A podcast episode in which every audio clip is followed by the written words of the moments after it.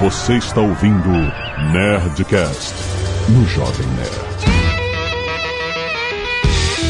Lada, lada, lada, nerds! Aqui é Alexandre Antônio do Jovem Nerd. O Quintal Debete me ensinou a amar o Dry Aged. Maravilha, eu sou Rogério Bete, açougueiro e sonhador. E aqui é Flávio Augusto e senta que lá vem história. Olha aí, muito bem, nerds! Estamos aqui em mais um Nerdcast Empreendedor hoje com a presença inigualável de Rogério Bet. Olha, gente, tem muita história. Uma pena que o Azagal não pode estar aqui porque ele seria um dos maiores. Eu acho que o Azagal pediria o Rogério em casamento. É, se não fosse casado já. Minha mulher é ciumenta. Nós somos amantes de um bom carne, de um bom churrasco, de um bom hambúrguer e a gente se apaixonou pelo Quintal Debete em São Paulo. Uma casa inacreditável, um açougue inacreditável, só com carne de primeira qualidade. E o Rogério tem uma história muito maneira empreendedora que vem de uma família de açougueiros desde a Itália e veio pro Brasil. E era uma família que tinha um grande negócio de açougues, tomou uma pancada de uma mega crise econômica e o Rogério se reinventou, criou um lugar incrível em São Paulo, lotado, que faz fila de duas horas na porta e tal, e agora toma a crise na cabeça. Toma corona! E aí a gente vai falar sobre tudo isso, uma trajetória muito maneira de crises e reinvenções e adequações para que ele pudesse sobreviver com o negócio dele e o que, que ele aprendeu no passado que ele está utilizando hoje para manter o restaurante funcionando e para até crescer o faturamento dele. Olha só, vamos ver! E o que, que a gente vai aprender com ele também, né? Exatamente.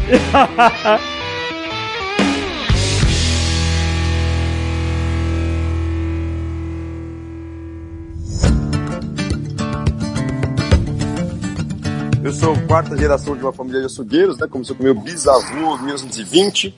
Depois, nos anos 70, o meu tio Renato transformou o açougue numa coisa mais bacana. A coisa cresceu bastante e chegou a ter 38 açougues, desenvolveu muito. E no, no final dos anos 90, né? Por causa de várias mudanças e principalmente mudanças de hábito, né? Do consumidor, que o supermercado começou a vender carne eh, de melhor qualidade e tudo mais. A gente eh, acabou fechando, né? Vendendo algumas lojas e fechando, descontinuando o negócio, que foi uma crise, né? Pra gente. E eu nasci praticamente dentro de um açougue e trabalhei, assim como minha filha hoje trabalha comigo, com meu pai até o último dia. E foi quando entrei na faculdade e eu, eu entrei no mercado financeiro como estagiário, trabalhei em banco, trabalhei em corretora e fiquei nesse mercado aí durante muitos anos, né? E depois a família toda parou depois de, desse negócio, 15 anos completamente fora do mercado. Sempre fui o churrasqueiro da família, churrasqueiro dos amigos. Aham. E aí em 2013 eu vi na televisão o melhor churrasco do mundo, aquele negócio, eu queria fazer cerveja em casa e churrasco, né? Adorava chamar churrasqueiro em casa e tal. E aí vi o dry, que era dry e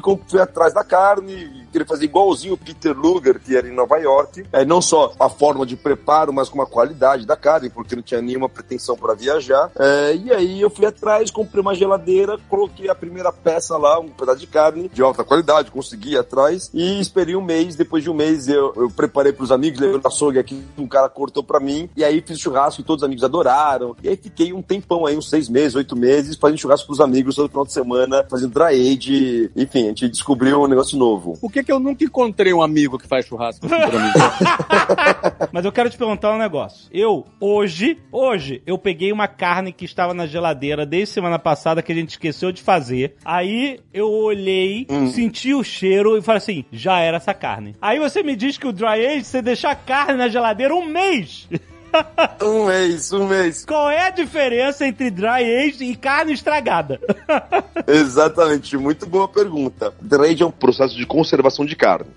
Para conservar carne, a gente utiliza dois elementos, juntos ou separados, que é temperatura e ou umidade. Então, por exemplo, para você conservar um bacalhau ou uma carne de sol, o que, que você faz? Coloca sal na carne, reduz muito a umidade e por isso que ela dura fora da geladeira. Se você colocar uma carne na geladeira, ela tem uma temperatura baixa, mas a umidade da geladeira normalmente é alta. Então, por isso que a carne na geladeira, ela dura uma semana, mais ou menos isso, talvez até menos. Aham. Quando você coloca a carne embalada a vácuo, ela dura mais tempo. Mas se tiver sem embalagem, rapidinho ela estraga. Por que, que É. o dry age não estraga sem embalagem? Porque a gente faz o controle de temperatura e umidade simultaneamente. Então, quando você reduz a temperatura e você reduz a umidade, você tira é, o crescimento e desenvolvimento de bactérias e enzimas indesejadas, né? Hum. Bactérias indesejadas.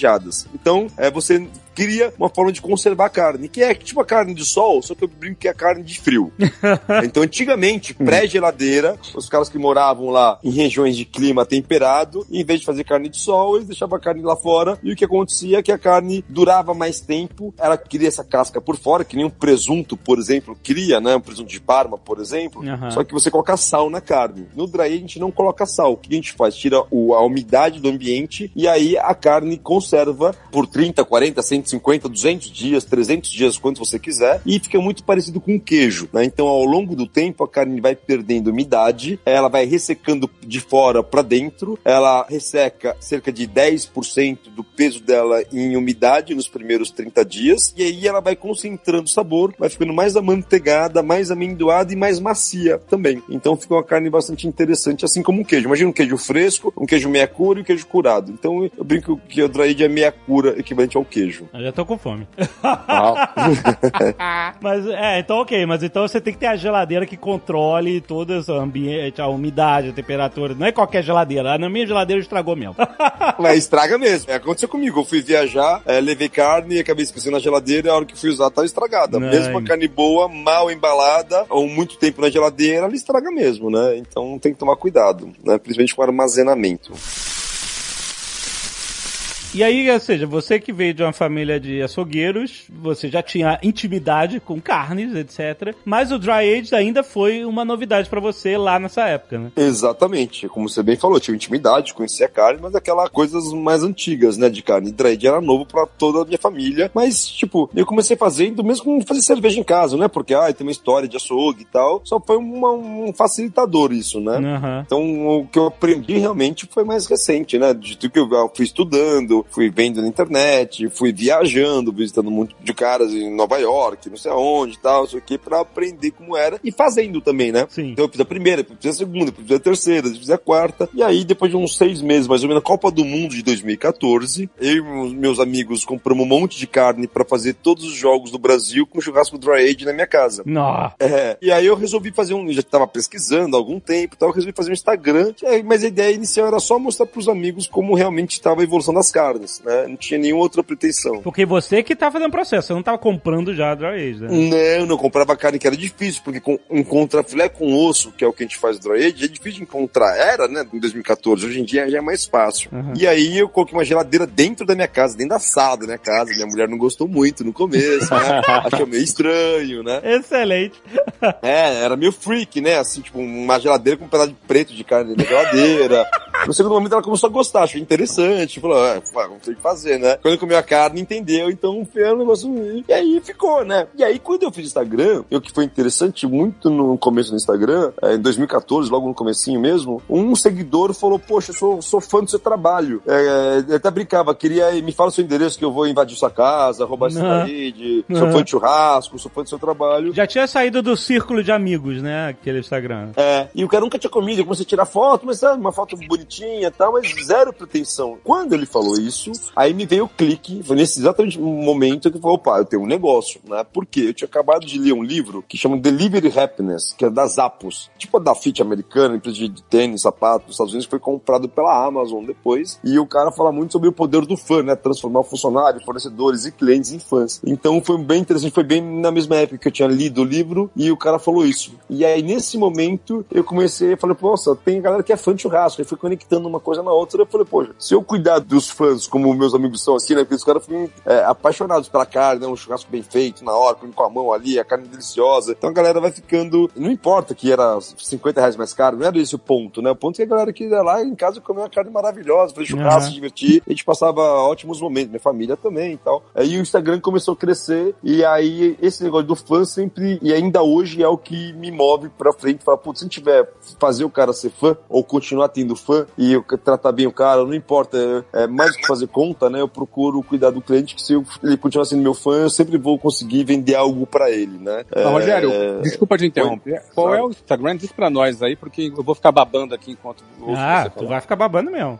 arroba debet, D-E, D de dado, E de elefante, B de bola, E de elefante, tatu, tatu igreja, né? Pra soletrar meio ruim, debet. É, são dois T's, exato. São dois, três, é Bet é meu sobrenome, né? Eu chamo Rogério Bet, né? B-E-T-T-I. que acontece? Tem um cara em Nova York que chama De Braga. E logo no começo, do, quando eu comecei a olhar isso aí, eu comecei a encher o saco dele, que eu queria montar um negócio no Brasil, tal, não sei o que. E eu convidei ele, pô, vamos fazer um negócio no Brasil, um De, um de Braga no Brasil. A gente faz o Debet. Aí quando eu fui fazer o Instagram, é, não tinha a conta Bet, porque eu sempre fui chamado de Bet na escola também, pros amigos, né? Aham. Aí eu falei, ah, vou fazer Debet. Aí coloquei Debet porque não tinha o Instagram Bet, já, tinha, já tava utilizado, né? Aí virou Debet. Foi por isso. Cara, o então... o negócio é sinistro aqui no Olha só, você está só vendo. Quando você prova, é muito melhor ainda do que você está vendo. Assim, é legal. é muito acima da impressão visual apenas. Eu tô falando que já, o visual já é inacreditável, mas, cara, é sério, eu sou muito fã. É legal, obrigado. Só pra todo mundo entender o processo, porque pelo que você tá falando, o processo de dry age é um processo trabalhoso e você tem que mandar bem, que senão você pode estragar a carne. Você tá meio que brigando pra carne envelhecer sem estragar. Você tá brigando com as enzimas, com as bactérias, etc. Ou seja, é um negócio trabalhoso, arriscado e se você fizer o processo errado, você perdeu. Com certeza. É isso aí mesmo. O que que esse processo todo faz com o sabor da carne? Se você conseguir descrever em palavras, não só no hum. Quais são as características diferentes que esse processo dry age dão na carne? É legal. Inclusive, acrescentando se a quantidade de tempo altera o sabor da carne também. Um Sim. mês, dois meses, três meses, por aí que quais, são as diferenças? Legal. Maturação. É, maturação, você tem um vinho maturado e envelhecido, você tem um queijo maturado e envelhecido. Qual que é a diferença de um vinho de 30 anos e de um vinho de recente? Qual que é a diferença de um queijo fresco para um queijo é, maturado, né? É, o que acontece? Nós, né, o animal é feito de 70 e poucos por cento do corpo é feito de água. Então eu pego uma peça de contrafilé, por exemplo, com 10 quilos, fresquinha, acabou o animal sendo abatido tal, fresco, a peça, coloco nessa câmara de maturação, que tem temperatura controlada e umidade controlada, e deixo essa peça parada lá por 30 dias. Ao longo desse processo, depois de 30 dias, né, a peça ela fica com aquela casca escura, que não parece uma casca de machucado, nossa, sequinha por fora, bonitinha, que nem um, um, um presunto de parma seco, gostoso, cheiroso, não fica melado, né, senão isso é estra- estragado, fica sequinho, bonitinho, né, quando você entra na câmara tem um cheiro gostoso de carne maturada, e quando você corta aquela casca escura por fora, por dentro a carne tá vermelhinha. E o que aconteceu? Ela perdeu 10% do peso dela em umidade. Então aquela peça que tinha 10 quilos, quando eu peso ela, ela tem 9 quilos. E quando eu limpo ela, eu tiro aquela capa preta e tudo mais, eu consigo fazer 5 quilos de Nossa. contrafilé de steak in natura, né? De steak fresco, né? Dry age. Então, ou seja, 10 quilos viram 5 quilos. E ainda eu esperei 30 dias para vender essa carne. Então é um processo lento, caro, né? Eu preciso ter câmaras estáticas. Eu não posso ter a câmara fria hoje normal. Eu compro a carne hoje, vendo amanhã e vou girando. Essa aqui não, essa aqui tem parado lá, que nem vinho mesmo, né? E aí, o que acontece na carne? Ela perde umidade. Quando ela perde umidade, ela concentra o sabor. Então fica uma carne mais amanteigada, mais amendoada, porque eu não embalei ela a vácuo. Quando eu embalo a carne a vácuo, ela dá um sabor mais ferroso, dá um sabor mais ácido na carne. Já no dry age, não. Ele dá mais amanteigado, mais amendoado e a carne fica super macia, que é uma coisa que a gente gosta muito. Quando você come a carne, parece que tem um tempero adicional que ele desenvolve bastante umami. Umami é o quinto elemento que a gente tem na boca, na, na língua, é que a gente sente o sabor que faz a gente até salivar, né? Que é aquele queimadinho da carne, queimadinho do legume, da borda da pizza e tudo mais. Então você tem uma carne macia, é super saborosa, mais amanteigado, uma textura amanteigada e você tem uma certa suculência. Quanto mais velha a carne vai ficando, mais você vai maturando, e é igual um queijo, né? Um queijo super maturado, ele tem muito sabor, mas não necessariamente é o mais gostoso, né? Você come um pouquinho só da carne e já sente um sabor bastante intenso. Então, no, no mundo inteiro, e aqui a gente também, 90% da nossa carne é maturada por 30 dias, que é o prazo mais interessante para todos, seja para o cliente e para a gente também é o, é o melhor prazo. Então, é uma carne macia, saborosa, suculenta ainda, é, e que, putz, brasileiro é apaixonado por churrasco, é, brasileiro é. Quando você faz a carne bem feita, uma carne boa, de um animal super bem tratado, super bem alimentado, super bem abatido, né? Porque isso é importante. Não adianta nada você querer fazer um vinho bom com uma uva ruim. Uhum. Então, é uma uva, né? Um animal super de genética, cru- cruzamento entre Nelore e Angus, mas super bem tratado,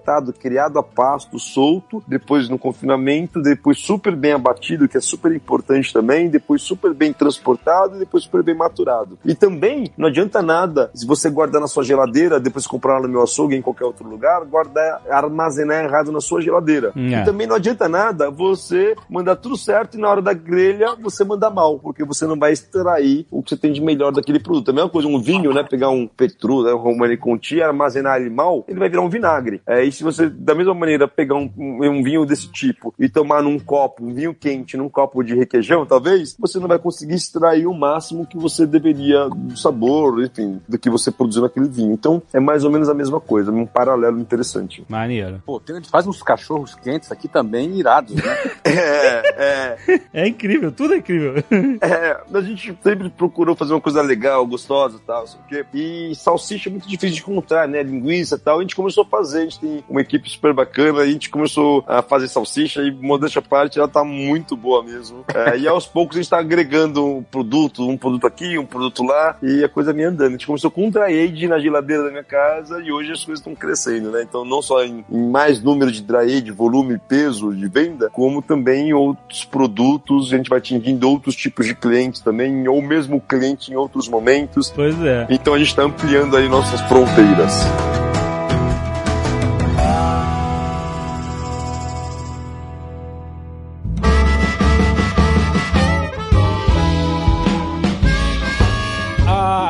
Falou agora do produto, né? A gente, nossa, tá todo mundo salivando aqui.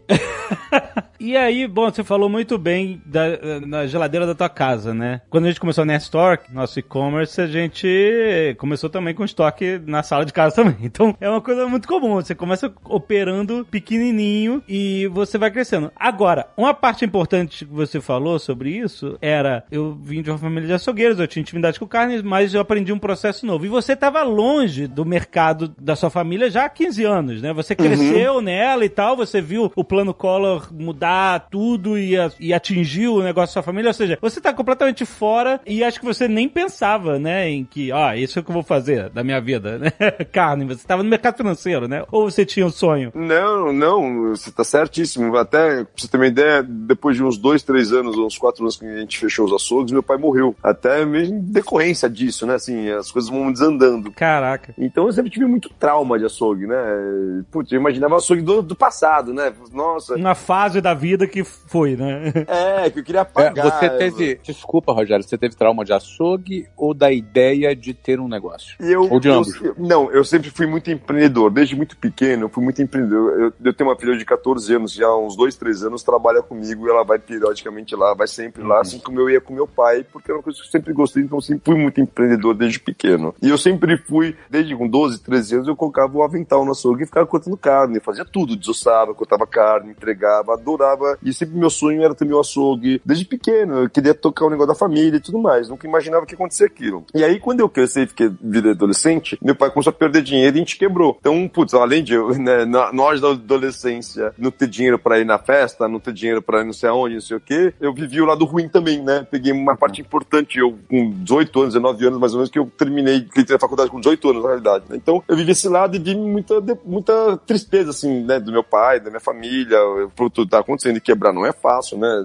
Quebrar não é bonito, né? Dá trabalho. É, foi muito traumático e na sequência, depois de dois, três anos, talvez, meu pai morreu. Então, é, foi traumático por dois aspectos. E, putz, eu queria mais. Aí foi quando nesse momento, em 97, se eu não me engano, que eu entrei na faculdade e aí fui trabalhar como estagiário no banco e fui cuidar da minha vida, né? Putz, eu tenho que né, entrar no meu caminho. Uhum. Então, naquele momento que fechou uma porta, eu já estava querendo entrar em outra e fui trabalhar no mercado financeiro e passei esse tempo todo no mercado financeiro, empreendi também no mercado, tive restaurante também, vendi minha empresa em final de 2009, fui fazer um reflorestamento no oeste da Bahia para geração de energia, junto com um grupo bastante grande para vender para vapor e energia elétrica. Então sempre fui muito atirado eh, nos negócios, me dei bem já e me dei mal também, eh, duas vezes também. Eu na, quebrei também. Então eu, eu sempre fui muito ativo, né? Fui- sempre fui muito inquieto. E quando eu comecei a fazer na minha casa, eu acho que a grande beleza aí que eu comecei a fazer na minha casa é que eu comecei com a, a- pretensão de só fazer uma coisa muito, muito bacana, sabe? Porque se desde o começo eu tivesse montado um negócio, quando eu percebi que era uma oportunidade, talvez eu teria feito de uma maneira errada. E eu fui deixando o negócio propriamente maturar eh, e percebendo, e sentindo, e vendendo pros amigos, vendendo de casa, e a coisa meio que foi acontecendo ao longo do caminho naturalmente, né? Acho que essa foi uma grande beleza que eu tive e eu fazia, eu não precisava daquilo para ganhar dinheiro, né? Para pagar as minhas contas. Eu queria ver mais o cliente extremamente feliz do meu amigo, né? Mais feliz. Quanto mais ele falava que era a melhor carne da vida, mais eu vibrava. Era só isso que eu queria, entendeu? É... Então acho que esse foi um grande beleza. Porque assim, o Brasil, todo mundo é churrasqueiro, né? Assim, claro, existe churrasqueiro, existe mas o Brasil é, é a cultura, o churrasco é cultura, é, todo mundo gosta. Ou seja, é um mercado difícil, porque tem muita gente, né? Só que isso aqui Uhum. que ele tá fazendo, eu tô olhando até agora aqui, tá? E tô babando. Isso aqui é outro patamar, tá? É outro patamar. Então acho que é nisso que ele apostou, né? Todo mundo gosta, mas vou trazer uma coisa diferente, né? E, Cara, aconteceu, eu não pensei em nada disso, isso que é interessante, né? Mesma coisa, pô, vou fazer cerveja em casa, eu gosto de tomar cerveja e fazer cerveja em casa, né? Vou competir com a Ambev, com isso, com aquilo, não dá pra fazer. Eu vou fazer Não. cerveja na panela lá porque é legal fazer, porque isso aqui, e ficou boa a cerveja, entendeu? Então, esse negócio de eu não ter visualizado um negócio durante um bom tempo e só ter quisto fazer porque eu achava legal, porque eu gostava, porque tinha diversão e eu acho que essa foi uma grande sacada. Não, não tem mercado de açougue, você não faz assim, é, fazer uma análise, né, pra quem tá no mercado financeiro, enfim, outras coisas, voltar pro açougue. Então, não foi isso que me motivou, sabe? Eu não vi uma oportunidade no mercado e falei, olha, tenho, vou ocupar esse espaço no mercado. Eu fui fazendo. E aí, na hora que eu toquei o coração dos meus amigos, na hora que o cara falou que era meu fã, eu falei, nossa, teu mercado é grande. Comecei a fazer business plan. Falei, puta, mas não funciona business plan. Como vou botar açougue? E daí, eu co- continuei vendendo. Mas o que começou a acontecer? É, as pessoas logo no Instagram começaram a perguntar, você vende? Eu falei, pô, não vendo, né? Só pra mim meus amigos em casa, tal, não sei o quê. E passei alguns dias e falou, não, não vendo, não vendo, não vendo. Não daria tanto. Falei, quer saber, meu amigo? Ó, me manda um e-mail aqui pra mim que eu vou te responder, vou te dar real. Ó, eu faço em casa, não vendo, mas se você quiser comprar, daqui um mês eu te vendo. Olha aí. Aí o cara, eu quero comprar. Eu falei, é, então beleza. Aí anotei o telefone do cara, daqui um mês a gente organiza, eu vou te entregar um steak. Beleza, cara, beleza. E aí, sei lá, coloquei o preço lá, 150 reais o quilo, cara, beleza, tá tudo certo. Eu quero experimentar, comi lá fora. Caraca. Sou louco por dry age. O segundo, terceiro, quarto, quinto, cara, em poucas semanas, sei lá, duas, três, quatro semanas, eu tinha uma fila de espera enorme de pessoas. Comecei a vender, comecei a entregar uma vez por mês. Resumo da ópera, em três, quatro meses, eu tinha cinco geladeiras na minha casa. Nossa. Demorou um mês, né? Então todo mundo que me mandava mensagem falava, cara, me manda e-mail, já deixava o, texto pronto, mandava e-mail, respondia pras pessoas, como funcionava, as pessoas respondiam pra mim, depois tava dinheiro na minha conta, eu esperava um mês, e aí depois de um mês eu cortava tudo de uma vez só, levava pro meu escritório, e aí era super interessante que eu chamava no meu escritório, tipo uma sexta-feira, sempre eu cortava sexta-feira, de manhã, tinha 20, 30 pessoas na porta do escritório com dinheiro na mão pra pegar um pedaço de dry age. Eu falei, nossa, cara, que loucura isso. Olha, isso que é comprometimento com steak. Você comprar carne pra daqui a um mês. É. Isso, hein, cara? Não, você não sabe. Depois de um período, a demora era seis meses. Nossa. Porque eu tinha uh, três geladeiras que produziam X quilos e que vendiam pra cada pessoa, então demorava seis viradas, tinha 300 pessoas na fila, demorava seis meses. As pessoas esperavam. Eu esperaria.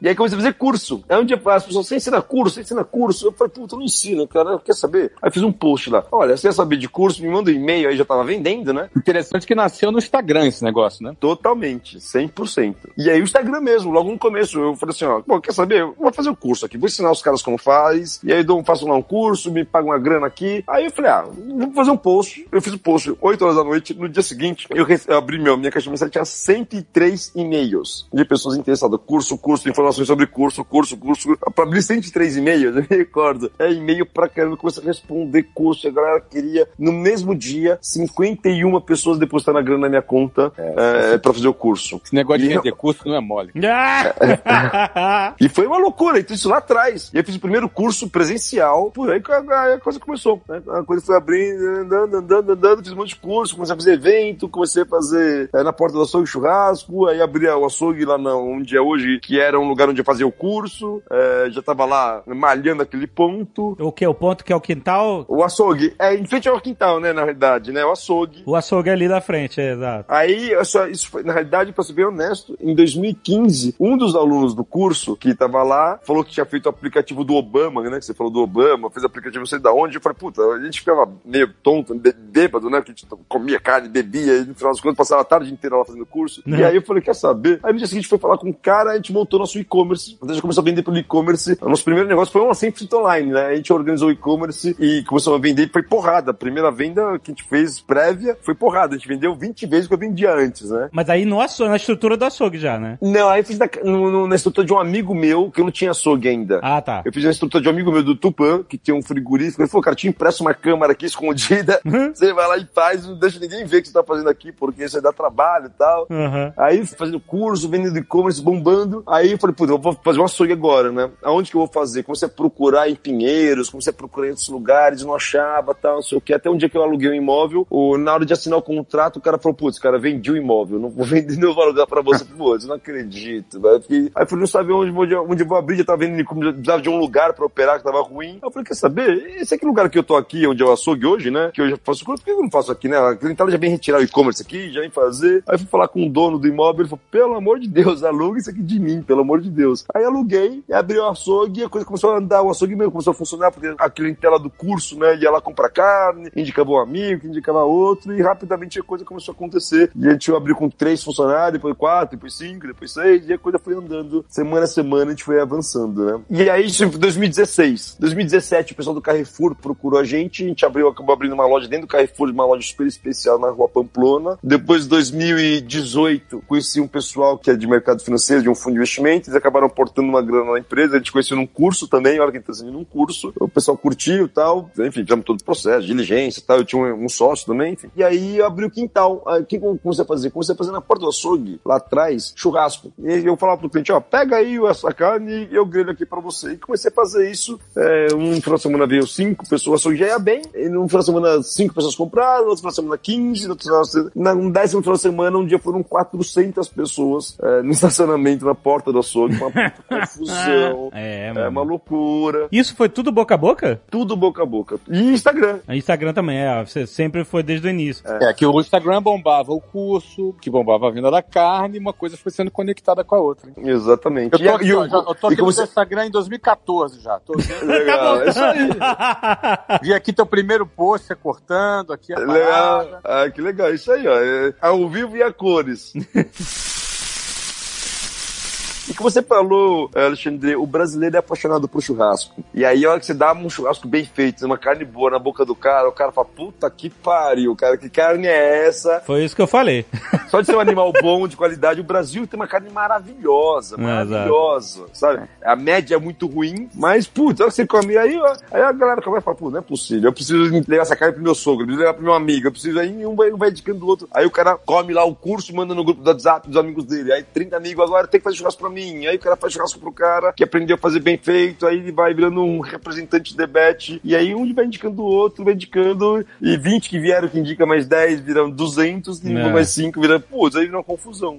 e aí o quintal foi a mesma coisa, a gente abriu o quintal, imaginando que poucas pessoas, já foram também 400, 500 pessoas no primeiro dia. Deixa eu só explicar para quem não conhece, o quintal debate é, é, assim, é, é uma experiência, porque o açougue fica numa rua meio escondida ali em São Paulo. Aí, onde é que é mesmo? Qual é o, o bairro? Rua Curumins, número 11, Cidade de Jardim, o bairro é. É uma viradinha da Marginal Pinheiros, uma quebrada ali, parece uma, uma, boca. É escondido. É uma parada que já é a experiência de você, caraca, como que isso tem isso aqui escondidão? E aí você vai andando num corredor entre a mata e, e umas casas, e você vai lá no fundo e o quintal é justamente um quintalzão com mesas longas e tal, e ainda tem uma, uma fachada meio cenográfica de casinhas, né? Não! Não é cenográfico aquilo? Nada, nada, imagina, aquela casa de um médico. Caraca, que maluquice! A impressão que eu tive quando eu tava entrando era que eu tava entrando na Disney da carne. Eu falei, caraca, é. lugar escondidaço com uma fila monstra, e quando você chega aqui é tudo tematizado, mega foda. Então, qual é a história do quintal? Não, é muito maluco. Esse negócio que eu comecei a fazer churrasco na porta, aí o vizinho, obviamente, encheu o saco. Depois de um ano, é, o vizinho começou a encher o saco, eu coloquei uma cobertura lá pra fazer um evento, na porta do açougue.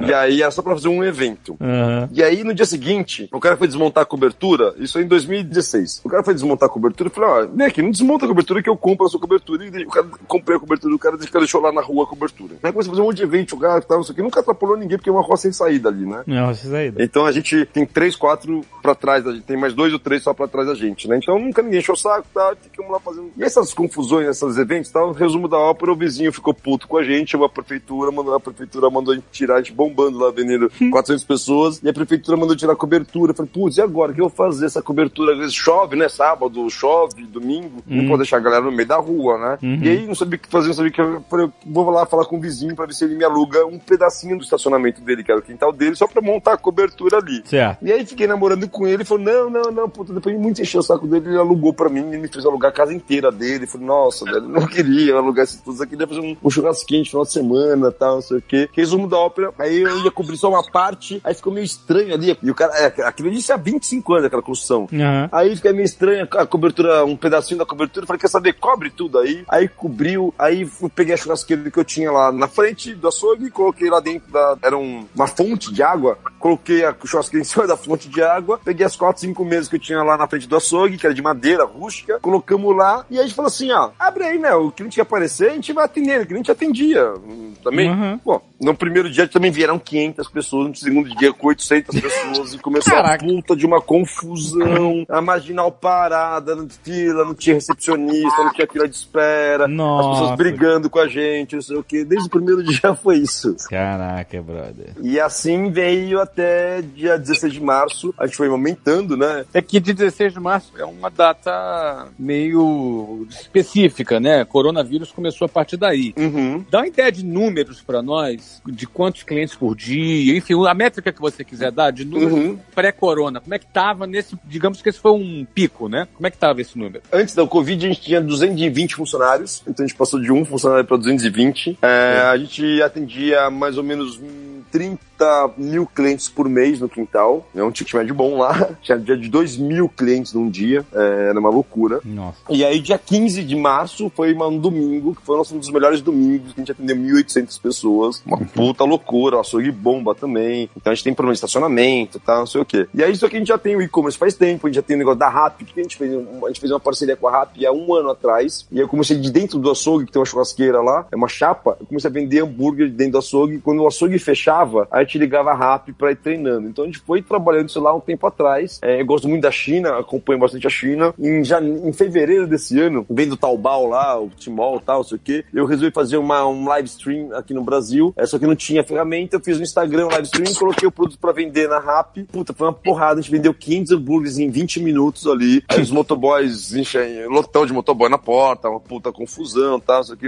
Até fiz churrasco dos motoboys. E aí a gente já tava nessa aí, a gente já tinha, né? Uma- a- pra você ter uma ideia, a gente começou em 2014, 100% online. Em 2018, 2019, a gente tava só 5% das nossas vendas eram online. 5%. Porque quintal, açougue cresceram bastante e o nosso e-commerce ele veio assim, crescendo 15% ao ano, mas nada excepcional. Então ele representava 5% e a RAP também. A e-commerce e RAP representava 5% das nossas vendas. Um dia, dia 16, eu, a gente falou, puta, vamos fechar, fudeu, vamos, né? Quarta-feira a gente fecha, chamou todos os funcionários, falou, se que vai ferrar aqui. A gente foi um dos primeiros a fechar e a gente se preparou, tem uma equipe super bacana, a galera que tá comigo há bastante tempo. A gente falou, vamos se preparar para essa porrada que vai ser guerra. E a gente se preparou com o negócio de logística, de motoboy, onde chega o motoboy, então já tinha essa experiência, né? Tanto de rádio quanto do nosso e-commerce. E aí a gente organizou, fechou o restaurante, a gente foi um dos primeiros restaurantes a fechar. Fechamos, e logo que fechou, a gente mudou totalmente o quintal, as mesas, fizemos uma- um, um espaço pro motoboy andar lá, enfim, mudamos tudo. É, no primeiro dia, resolvi fazer a live de novo, pra, tinha feito live stream lá, porrada, vendemos um monte, foi uma puta loucura. Eu mandei, é, dos 230, eu mandei 150 funcionários pra casa, é, afastados, e a gente ficou com 80 funcionários que a gente chama de tropa de elite ali, que era pra botar pra funcionar. E aí no primeiro dia foi porrada, no segundo dia foi porrada, no terceiro dia porrada, no quarto dia porrada, comecei a fazer live, comecei Então a é vender. UFC isso aí, né, cara? É, o UFC o dia inteiro, porrada o dia Todo dia, inteiro. É motoboy, é cinco minutos que demora. É assim, ó, é- é- eu brinco, cara, que sabe qual é o animal mais perigoso do mundo? É uma pessoa com fome, sabe? Uma pessoa com fome é...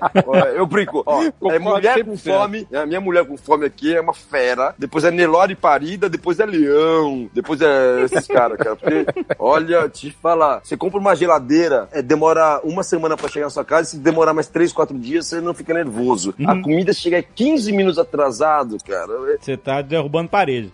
Nossa, o cara quer matar você e o motoboy que come a comida do cara, que vai pro outro lado, que a comida chega fria, que chega dar virada, chegar isso e aquilo. Meu Deus, foi uma loucura. Pra gente também era uma loucura, pros motoboys era uma loucura, pros clientes era uma loucura. Foram aí uns, um, uns 20 dias que eu posso te garantir que parte da minha equipe dormia e não voltava para casa, que a gente trabalhava 18 horas por dia, 20 horas por dia, que realmente aí começou a chamar a equipe de volta, falou, volta, volta, volta, porque não estamos dando conta. E aí a gente foi engatando, foi acertando, foi aparando as arestas. Resumo da ópera, nesses quatro meses aqui, já fizemos quase 140 mil entregas. Nossa, mãe. Mil por dia na média. Tem Você voltou a ser 30 mil clientes por mês. Exatamente. E seguramos 100% do faturamento. Então, o que era 5% virou 80%. É, uhum. O açougue dobrou o faturamento. O quintal morreu, né? Assim, tá desligado, tá em coma, né? É, a loja, a gente tem uma loja do Shake no Shopping Morumbi, que é uma hamburgueria nossa, a gente tinha acabado de abrir, dois meses, a gente abriu em janeiro. E aí a gente tá nessa loucura de aprender o dia a dia, de entender o cliente, de resolver as situações, de ter essa dinâmica de fazer não só dry age, mas fazer bife milanesa, fazer, enfim, todo dia um prato novo, todo dia um produto diferente pra gente estar tá sempre presente na vida do cliente e resolvendo os problemas que é um todo dia é duro dormir tranquilo, viu? Quanto mais movimento a gente tem. É, mas isso é uma confusão boa, né, Rogério? Graças a Deus. Boa. Vamos lembrar, né? 720 mil empresas fecharam, segundo uhum. o IBGE. Uhum. E assim, quem sobreviveu já é considerado um cara bem sucedido. O cara que cresceu e retomou, pô, sensacional. É. Essa confusão maravilhosa aí que você está contando pra gente, né? Com certeza. Agora, já passou pela tua cabeça, quando passar tudo isso, como é que fica o quintal e o online? É, sim. É assim, a gente pensa muito, né? A gente fica aí agora, o que vai fazer? Esse negócio vai parar, não vai parar? Porque hoje tem uns 200 funcionários, 200 e poucos funcionários trabalhando, né? Então, no final das contas, Flávio, é assim, a gente não tinha muita opção, né? É, é, agora não. não tinha muita opção, cara. Era fazer ou fazer, sabe? Tipo, é guerra, né? Eu vejo minha uhum. equipe e falei, pessoal, isso tem entrevista de guerra. É uma guerra que a gente não escolheu lutar, mas nós somos obrigados a lutar, entendeu? Agora é hora de né, se preparar, porque vai ser longa, enfim. Então, a gente foi bem nesse sentido, né? Mas aí, a gente poderia. Porque quatro meses, quase cinco meses sem, sem faturar, qualquer empresa quebra, né? Qualquer é difícil, né? e graças a Deus, é, pegou a gente bem, assim, no sentido é. de capitalizado. É, você trocou a sua empresa. A é. empresa que você tem hoje é outra comparada com aquela outra. que você tinha antes. Você reinventou, você trocou a asa do avião com o avião voando. Voando. É assim, ó, a gente foi pego de surpresa como todo mundo, a gente não estava preparado, assim, não, a gente estava preparado porque assim, a gente estava com caixa, a empresa estava crescendo e tudo mais, uma boa conexão com os clientes. E também a gente já tinha esse histórico, né? A gente não começou no dia 16 de março, né? Você viu que eu contei lá 2014, 15, fazendo e-commerce, um ano atrás fazendo a RAP. Então já tinha essa relação com o cliente e a gente, de fato, a gente mudou a empresa completamente. É uma loucura a quantidade de outros produtos. A gente tinha 100 SKUs, a gente tem 1.500 SKUs hoje. Caraca. Então, para gerenciar isso, para uhum. Enfim, pra você ter uma ideia, eu vendia 30 frangos de televisão de cachorro por final de semana, hoje eu vendo 300, 400. Né? Nossa. Né? Então, você imagina um tamanho uhum. de marinar esse frango, enfim, fazer tudo isso aí. Então, a gente foi se reinventando. A minha equipe aceitou isso de falar, puta, vamos fazer e não tem programação para amanhã, é agora, corre lá, a gente faz. E a gente aprendeu, depois de muita porrada, a gente aprendeu e falou, putz, agora a gente tá conseguindo entregar uma boa experiência pro cliente. Claro que tem problema, mas hoje o nosso problema é muito pequeno comparado. É, a gente tem menos de 2% de problema diariamente. E a gente montou uma operação, olha que interessante. No começo eu me irritei tão grande que o cliente com fome, no dia seguinte responder, não adianta, o cara quer resposta na hora, né? Então um dia eu me irritei lá e falei, quer saber? Coloca 10 pessoas para atender telefone aqui do cliente reclamando e resolve o plano do cliente, eu não quero saber de cliente com problema, né? Porque um dia eu mandei uma feijoada pro cliente, e em vez de mandar um arroz com um feijão, eu mandei dois feijões, né? Hum. E o cliente me liga depois de duas horas atrás, fala, pô, vamos comer uma feijoada com dois feijões, né? Então, peraí que eu tô te mandando um feijão, um arroz. Não adianta mandar de crédito amanhã pro cara, né? É, não adianta, exato. É, então depois de muita reclamação, eu falei, logo uma coisa, pandemia, coloquei 10 pessoas lá pra atender telefone, só a reclamação do cliente resolver o problema dos clientes, porque é muito motobot, problema também, por onde tudo quanto é lado. E aí a gente começou a atender problemas dos clientes e começou a transformar aquele cliente num cliente cativo, porque a gente começou a atender ele melhor. Hoje o nosso telefone fatura bastante, entendeu? Quase que como um açougue, né? Assim, de faturamento. Então a gente aprendeu nesses 3, 4 meses aqui botar um negócio de pé no ar que era para resolver o problema de um cliente se transformando numa. Era uma fonte de despesa, se transformou numa fonte de receita e de relacionamento com o cliente, né? Então é, a gente apanhou bastante aqui, mas é um modo de sobrevivência ainda, sabe? É, aqui não estão preocupados com qual é o resultado da operação, estão preocupados em manter essa relação com o cliente viva, manter os funcionários vivos, todo mundo ali, os fornecedores recebendo o que a gente devia para eles, o, o, aluguel a gente conseguiu manter todo mundo em dia. Então é, a gente, graças a Deus, é uma, uma um sobrevivente dessa luta aí, é, dessa guerra sangrenta, né? Infelizmente.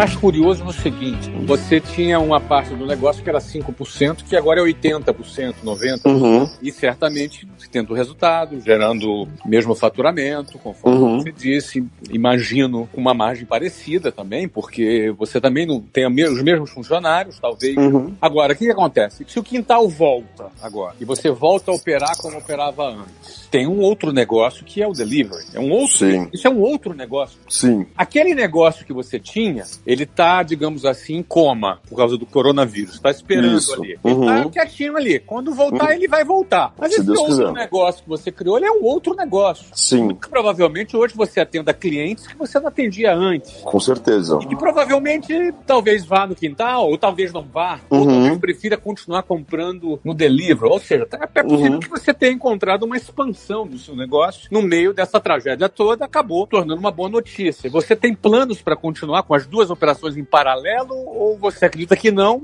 e acredita que todos voltam para o quintal e você vai concentrar a tua operação só presencialmente no quintal como era antes? Legal. Com certeza, uns dois caminhos, né? Online e offline. É uma questão de mudança de hábito do consumidor. O coronavírus aí acelerou esse processo, como né, todo mundo está falando sobre isso, né? Então, uhum. a gente já estava reformando a tal da Dark Kitchen, né? Uhum. A gente já tinha essa visão que ela ia ser representativa pra gente. A gente alugou um imóvel aqui no Itaim de 500 metros quadrados, então é uma das maiores Dark Kitchens de São Paulo. Dark Kitchen seria a cozinha que não tem um salão de restaurante, ela é só uma cozinha pra, pra entrega. Pra entrega, exato. Pra entrega. E a gente começou a reformar em janeiro, obviamente não esperando o coronavírus, tá, não sei o quê. Então aí... Ó, Maior churrasqueira de São Paulo, assim. É, a gente mudou aí o quintal, a gente parou a, a, obra lá e voltamos com a obra no total e agora está daqui uns 20 dias, um mês mais ou menos, meados de agosto, a obra termina lá, eu tiro todo o delivery do quintal, mando para essa Dark Kitchen e aí volto a ligar o quintal. Mas olhando para o futuro, eu acredito que não é uma empresa online e uma empresa offline, né?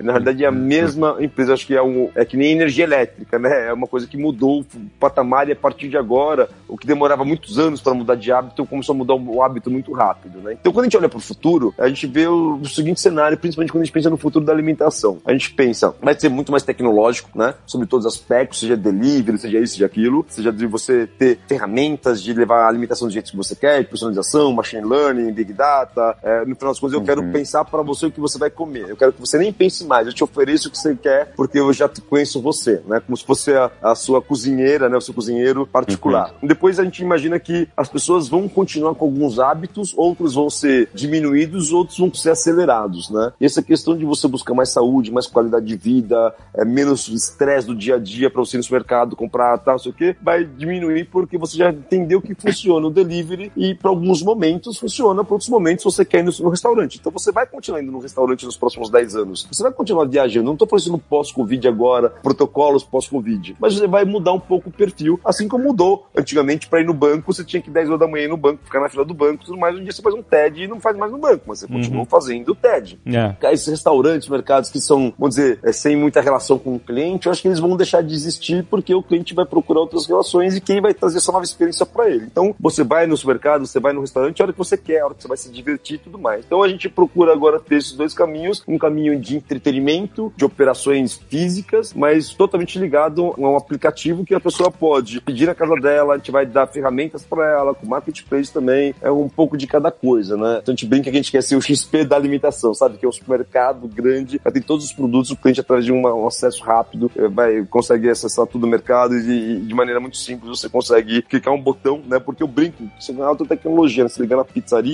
você liga lá em 20 minutos, chega na sua casa, pizza do seu jeito, personalizada, quentinha. Então, a gente olha nesse sentido de conseguir levar para esse cliente uma alimentação do jeito que ele quer, personalizada, e ele pode escolher vir do restaurante o dia que ele quer ou comer em casa, seja pré-preparado para ele finalizar em casa, porque a gente acredita que a gente chama de é, minha casa, minha vida, né? A gente entende que o, o lar ele deixou de ser somente o lar para você morar e passou a ser o lar para você se divertir cada vez mais. Até a churrasqueira na varanda foi uma mudança de hábito também, mas você trabalha em casa, você estuda em casa, então acho que está mudando um pouco dessa relação. E eu acho que o, o empresário tem que estar tá acompanhando a mudança de hábito do consumidor, porque senão. E, e, agora é muito mais rápido, né? Antigamente demorava algum tempo e agora. Então a gente acha que vai viver naturalmente as duas coisas juntos. E como é que você acredita que seria o mix dessas duas coisas? Óbvio que isso agora é tudo uma inferência, porque ninguém Sim. sabe. Mas uhum. qual é o teu feeling? Você que tá lá na, com a barriga no balcão aí, entendendo é... e conhecendo teu cliente, você acha que isso vai ficar. Antes estava em 5,95, 5% delivery e 95% fora. Agora uhum. inverteu. E como é que uhum. você acha que vai se comportar esse mix de delivery e presencial? No meu caso, eu acredito que vai ficar em 50-50. 50-50. Né? É, no meu caso, sim, porque a gente já tem uma operação digitalizada interessante, e a gente já tem uma operação grande do outro lado. É, então a gente acredita que, por exemplo, né, a alimentação é uma coisa que a gente luta a vida inteira, desde lá dos uhum. primórdios, o cara tinha que caçar o mamute lá, o dinossauro para se alimentar. Uhum. Né? Mas hoje mesmo, você que tem todas as condições né, em casa de apertar um botão, você tem que pensar no mínimo três vezes ao dia que você vai se alimentar. Então ainda é uma preocupação diária, ainda é um hábito muito importante que a gente tem que fazer. Né? Uhum. Então você se alimenta 90 vezes no mês, né? Três vezes ao dia. Sim. Então o que a gente acha? Das 90 vezes que você se alimenta por mês, talvez 10, 15, 20, agora virou quase que 90 pedindo pela internet, né? Ou 80% disso pelo, pelo aplicativo, uhum. porque você não tem outra condição. Mas depois disso, você vai continuar pedindo, mas muito menos. Mas você vai no restaurante e tudo mais. Então antes você pedia 5, agora você vai continuar pedindo por quê? Olha, eu te entrego a carne direitinho, te entrego o hambúrguer direitinho, te entrego a alimentação direitinho. Ah, eu vou lá. Você vai fazer o que na agência do banco? Vou lá hum. porque eu quero, vou lá porque eu tenho interesse, vou lá por alguma coisa, vou no restaurante porque é uma delícia no restaurante, eu gosto daquele restaurante especial. Então vai continuar existindo isso. Mas claro. você aprendeu que pedir a comida em casa chega direitinho, pedir no escritório. Porque você vai sair é, do seu escritório meio-dia, entrar no shopping, na parte de alimentação, ficar naquela fila durante 25 minutos, meia hora, para comer em 5 minutos, para voltar pro escritório. De repente você pede no escritório, chega bonitinho lá, você tem uma sala nova no escritório agora, onde você organiza sua alimentação, você come com calma, com paciência. Então acho que as coisas vão mudar um pouco, não completamente, mas eu percebo uma mudança rápida nessa. E principalmente olhando para frente, né? Os velhos são mais difíceis, né? Eu tô velho já, né? É, mas aquele, aquele pessoal que tá com 20 anos hoje, daqui a 10 anos estão com 30 anos. Esse pessoal já se alimenta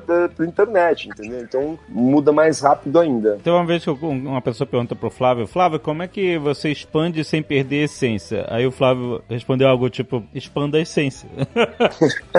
Boa. É, e aí eu, assim, como você começou lá, fazendo na geladeira de casa, etc., você, e a gente falou recentemente até sobre isso nos nossos Nerdcast Perdedores, você fazia parte essencial da operação, você é a raiz do produto, o seu conhecimento, as suas pesquisas, as suas experimentações, tudo isso é a raiz do produto que é o maior valor do seu negócio. No momento em que tudo isso já aconteceu, até antes da pandemia mesmo, no momento em que você já vivia atendendo 30 mil clientes por mês e agora, depois de toda essa virada de operação que você descreveu, a gente consegue entender que você não tem como estar tá tendo que controlar a operação. Você não pode ser o funil da operação. Você tem que ser muito mais um administrador e um empreendedor na causa de resolver problemas e fazer a operação crescer e se multiplicar do que estar tá lá na, com a barriga na churrasqueira fazendo. Como é que foi para você expandir a essência daquilo que você aprendeu sozinho lá em 2013, 2014? Olha, na realidade, tijolinho por tijolinho, sabe? O pessoal gosta muito do Big Data, né? Encontrar milhões de dados para daquele milhões conseguir achar uhum. aquele, né? Eu vamos do um por um milhão, entendeu? Não do milhão por um. Uhum. O meu primeiro funcionário, ele era fã do meu trabalho. Ele já era um cara que tava ali trabalhando. O segundo funcionário era fã e tal. E eu sempre fui motivando os funcionários a tratar os nossos clientes como fãs. Porque sempre, sente o cara for fã do nosso trabalho, pode ser na Curumins, na rua A, na rua B, na rua C, o cara vai atrás da gente, entendeu? Uhum. Porque a gente precisa criar essa conexão com o cara. E aí, quando você vai exercitando isso na prática, que nem criar um filho, né? É uma empresa muito parecida. Eu tenho uma, uma filha com 14 anos e uma filha com 8 anos. Quando você cria o bebê, né? Que você tem um bebezinho, cara, você deve ficar 24 horas em cima dele. Ele não mama, não faz nada se você não pegar ele, não vira de lado. Então você tem que ficar ali 24 horas, tem que ficar com a barriga no balcão o tempo todo. Uhum. Ao longo que ele vai crescendo, ele vai tendo outras necessidades, né? E aí a coisa vai acontecendo e depois chega um momento que você desmama, né? Você faz o bar mitzvah, você faz o que você quiser do seu filho com certa idade que ele vai caminhando sozinho, mas sempre com acompanhamento do pai e da mãe por perto e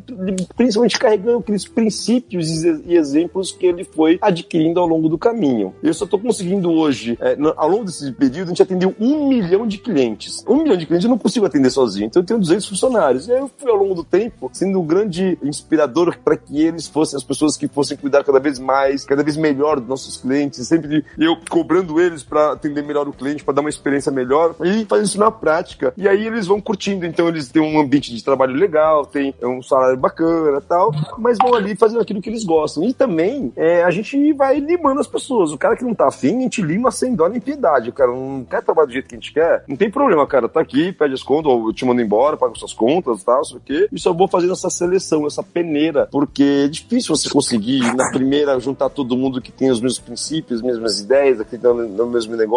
Agora, ou eu acredito nas pessoas, vou dando pista para elas decolarem, vou investindo nela, formando elas e tudo mais, ou eu vou até onde meu braço alcança, né? Então... E, que tipo de programa de treinamento e com qual periodicidade você conversa com o teu time em termos de formação? É diário ou semanal? Como é que é essa tua rotina de gestão dessas pessoas? É, para manter eu, essa essência na realidade. Né? Eu tenho uma equipe que são as pessoas que começaram desde o começo comigo, que eu chamo de gestores, né? Hum. É, e a gente faz uma reunião semanal toda quarta-feira, começa às 7 horas da manhã e vai até 7 horas da noite, onde a gente compartilha sonhos, a gente fala sobre tudo. Então a galera vai compartilhando a cultura, sabem tudo, 100% do que acontece na empresa, quanto tem no dinheiro no caixa, quanto ganha, quanto perde, quanto faz, sabem tudo, tudo, tudo, tudo. E esses são os caras que vão levando pra frente também esse negócio. Quantas pessoas é, são? São umas 16 pessoas mais ou menos. Né? São, de, são é. divididas por área? Tem RH, marketing financeiro, é, o gerente do açougue, gerente do quintal, gerente do e-commerce, gerente da RAP, gerente do ah. B2B. Aí fui colocando todo mundo que tem um, líder, um cargo de liderança, gerente pra cima, vamos chamar. E aí toda quarta-feira, religiosamente, a gente tem essa reunião onde a gente fala sobre tudo, tudo, tudo, tudo, tudo, né? Onde a gente quer sonhar, onde quer chegar, onde sonhos, tal, sei o quê. E é uma coisa que eu também sou muito presente, né? Eu trabalho sete dias por semana, tô lá com a galera o tempo todo e tudo mais. Então é a mesma coisa que filho, né? Criar filho à distância é muito difícil, né? Criar o filho com a babá, ele até é criado, mas ele vai, é importante que você esteja junto. E ao longo do caminho, cada operação ela foi se desenvolvendo. No começo do açougue, eu estava muito presente. Aí depois ele se cresceu bastante, eu fui dar atenção ao quintal. E aí eu fiquei lá com a barriga no balcão, no quintal na grelha, há seis meses. Aí a equipe foi formando, e aí eu fui me distanciando, aí vou acompanhando. Então eu brinco que agora eu virei o avô, né? Onde hum. cada neto meu tem seu pai, sua mãe, e cada um tem sua responsabilidade, mas todo mundo se reúne na, na mesa da família aqui para discutir os problemas, é, né? Enfim, para alinhar, o que não é muito simples, principalmente quando você cresce rápido, né? E aí você tem aí toda, enfim, alguns desalinhamentos tal, mas aqui a gente procura muito agir na transparência e,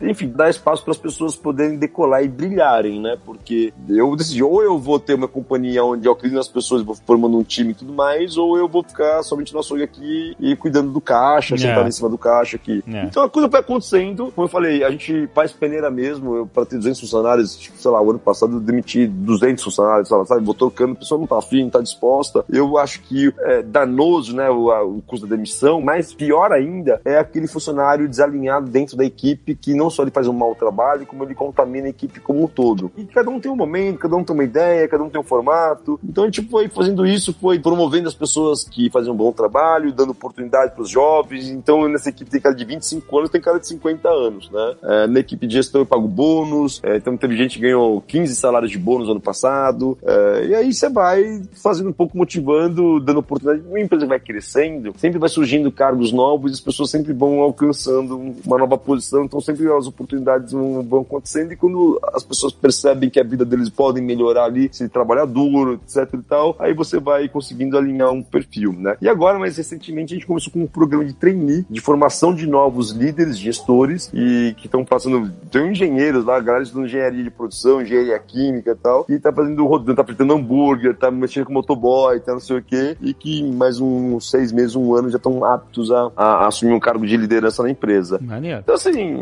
é um pouco de cada coisa, né? A gente já trouxe gente de fora, a gente trouxe um cara que era super bacana, não funcionou bem, a gente liquida também, então vai tentativa e erro também. Plano de expansão? Muitos, né? Os sonhos são grandes, né? Mas ao mesmo tempo que eu tenho a cabeça na lua, eu tenho os pés no chão, né? Eu, graças a Deus, eu, eu acho que eu encontrei o negócio da vida e eu, mais do que velocidade de expandir, eu quero fazer direito, porque se eu fizer direito, eu vou dar o segundo passo, se der o segundo passo direito, eu vou dar o terceiro, e mesmo querendo fazer direito, a gente faz cagada, né? E a gente tá expandindo, né? Na realidade, a gente tá abrindo uma steakhouse ali dentro do quintal, a gente tá, alugou uma loja no, no, quase em frente ao Parque de Ibirapuera também, que tá em projeto, e a gente tem agora, cada vez mais, estamos reforçando nosso investimento na parte de tecnologia para transformar o nosso aplicativo, a gente vai fazendo aplicativo, né? Tudo que a gente já tá fazendo num aplicativo único, e que a gente chama de Meg Stores, as próximas expansões, com uma operação um pouco mais completa e complexa, no sentido de trazer mais experiência para o cliente e, e, tudo mais. Então a gente quer expandir, mas expandir sem perder a qualidade. É, a gente já tem plano de expansão, a gente tem tudo aí uma, uma, que estamos fazendo, né? Temos três obras simultâneas, né? Pode ir para 15, 20 dias as obras ao longo da pandemia para entender o cenário, mas a gente voltou porque a gente acha que em algum momento à frente a vida vai não voltar ao normal, mas a vida vai voltar ao movimento e a gente tem que estar preparado para isso, né? Então é, eu sempre falei para minha equipe que a gente sempre tem que ser água, né? Se adaptar porque a vida muda, né? É, a gente quebrou lá no passado com minha família porque a gente não, não acompanhou a mudança de hábito dos consumidores, porque a gente achava que a gente tinha assim de história, que a gente sempre fez da mesma maneira. E então eu, eu sempre ali preguei pra gente ser sempre muito adaptável, sabe? Ser água que se adapta a tudo. E acho que essa pandemia foi uma grande pós-graduação pra gente de colocar tudo aquilo que a gente falava, de princípios, entre outras coisas, na prática. E quando você passar perrengue junto com a equipe, que nem o exército, nunca tive na guerra, imagina que quando você passa uma batalha com a sua equipe ali, você se une mais, enfim, e vai conquistando. Então acho que é aquele sentido que a gente olha frente de expansão, fazer aquilo que a gente acredita que dá pra fazer, dentro da nossa capacidade de fazer, de entregar, porque se a gente tivesse alavancado, se a gente tivesse aberto 30 lojas, a gente poderia ter aberto, e a demanda não, não falta, talvez agora eu estaria quebrando, recolhendo os cacos muito mais do que corrigindo, né? É, é, e, e, agora eu tenho a, a possibilidade é, de sair da pandemia o dobro do que eu entrei, não só de tamanho, mas de potenciais negócios para frente. Né? Então esse é, o prato tá cheio, então tem que se acalmar um pouco, dar uma organizada. A gente começou esse bate-papo falando de um açougue tradicional e a gente termina aqui falando não só de um açougue, não só de uma, novas técnicas como dry aged, que é de preparar carne, desenvolvimento de produto, data science, inteligência artificial, aplicativo, ou seja, tá claro, principalmente para o nosso público, que aqui é um público jovem, ligado, nerd, né, ligado à uhum. tecnologia, que o físico, o negócio físico, cada dia mais está conectado com a tecnologia e as duas coisas estão abraçadas, entrelaçadas passadas. Você vê que a própria previsão do Rogério é de 50% presencial para 50% em delivery, ou seja, a tecnologia mais uma vez se entrelaçando com o presencial. Uhum. E Rogério, parabéns, cara. Linda a tua história, uma poesia aqui que você contou pra gente. E a gente fica muito feliz de ver um cara batalhador, trabalhador como você. Um cara que deve trabalhar umas 14, 15 horas no mínimo. tá cheio de gás. Aí, qual a tua idade, Rogério? Eu tenho 41, cara. A minha idade. Então, você olhar, para ter uns 60 anos. Pois é, então. É um cara que tá cheio de gás aí, cara, completamente atualizado e vai bombar. Parabéns. E, cara, fantástico, Alexandre. E eu tô com fome agora. não, tem, não tem uma filial tua aqui em Orlando, não? Cara, é, é, fácil, é fácil. A minha próxima ida a São Paulo, vou aí, mas garantido. Tem que ir. Tá convidadíssimo, convidadíssimo. Ah, vou aí, mas... cara.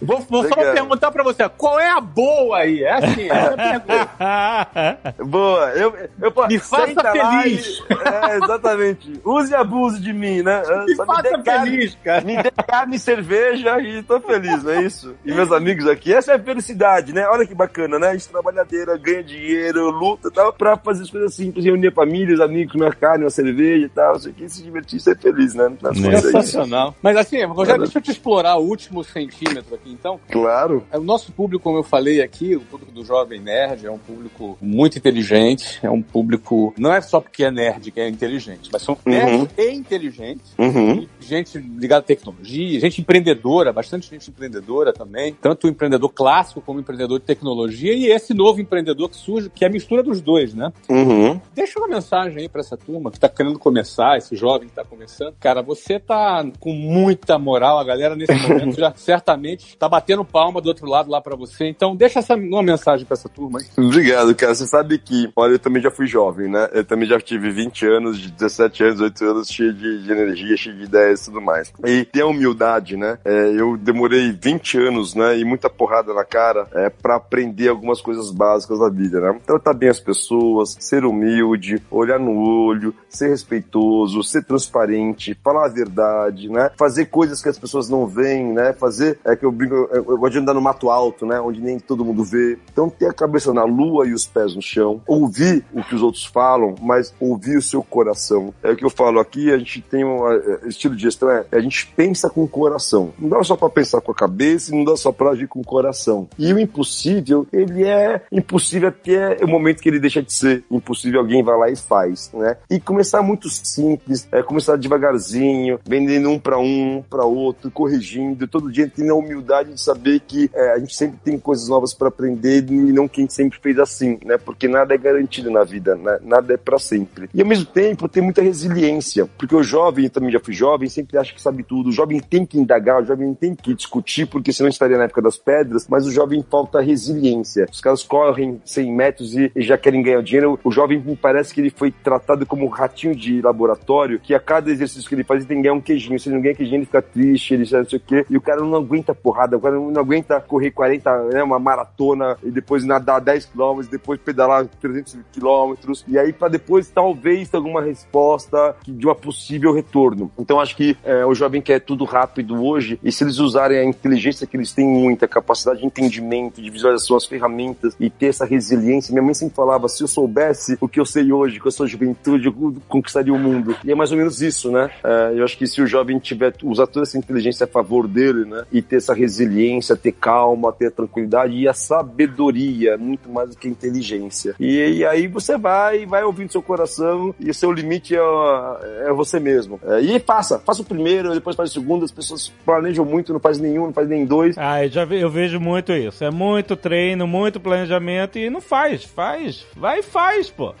é que nem beijar na boca, sabe? Eu posso falar pra você como é que é, fazer, escrever um livro pra você como é beijar na boca, cara. Enquanto você for lá no beijar na boca, você não vai entender. Aí o segundo beijo tá melhor, o terceiro beijo tá melhor. Exatamente. E aí você vai descobrindo e vai andando. Pronto, agora eles entenderam, cara. Agora.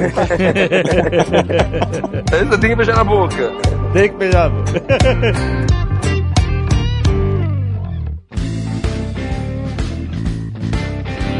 Muito bem, Flávio. Estamos todos com fome. Vamos. Olha só, engraçado, Alexandre. Eu ia falar da WhatsApp Online, me prepara. Eu vou, vou falar mais não, cara. Eu vou falar do meu sucesso.com, porque eu não... olha, eu vou te falar. Já fiz muita entrevista com empreendedor, já fiz, já conversei bastante. Tem cara que você vê que é carismático, que é um ícone que fez diferença e fez acontecer. O Rogério é esse, esse tipo. Uhum. Veio aqui, na boa, humilde, cara, contou a história dele. É grandioso tudo que ele tá realizando. E aí eu aproveito para dizer pro amigo que tá ouvindo aqui que eu fiz o convite para ele para ser um estudo de caso no meu sucesso.com aqui agora. É verdade. A gente não gravou, mas você fez, antes de desligar fez o convite. antes de liberar ele, ele já não tá mais aqui com a gente agora, como esteve durante todo o papo. Uhum. A gente foi lá se despedir, eu fiz o convite para ele. Ele conhece é, o meu sucesso.com, é, é, acompanha o meu sucesso.com e aceitou o convite. Nós vamos produzir esse estudo de caso porque eu penso que merece a gente ir lá nos primórdios contar a história da família, fazer um documentário em formato cinematográfico e, tra e trazer imagem. O Alexandre estava me falando aqui que ele estava falando da maneira que ele prepara o frango, e quando ele filmou, o frango estava borbulhando por baixo da pele do frango. Ah, é. Ou seja, a gente vai fazer você ficar com água na boca ah, esse... com esse estudo de caso. Esse caso eu quero ver.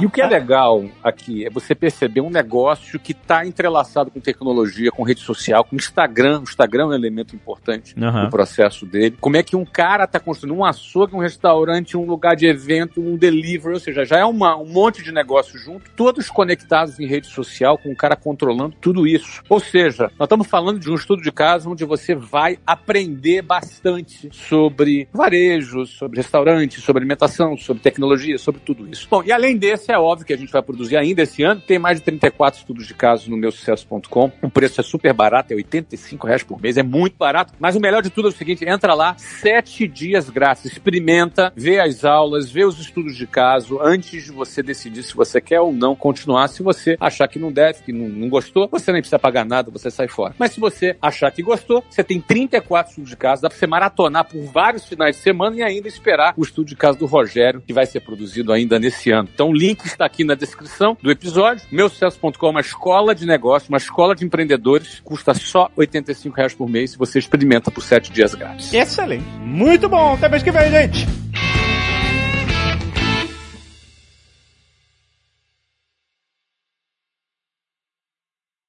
Este Nerdcast foi editado por Radiofobia, podcast e multimídia.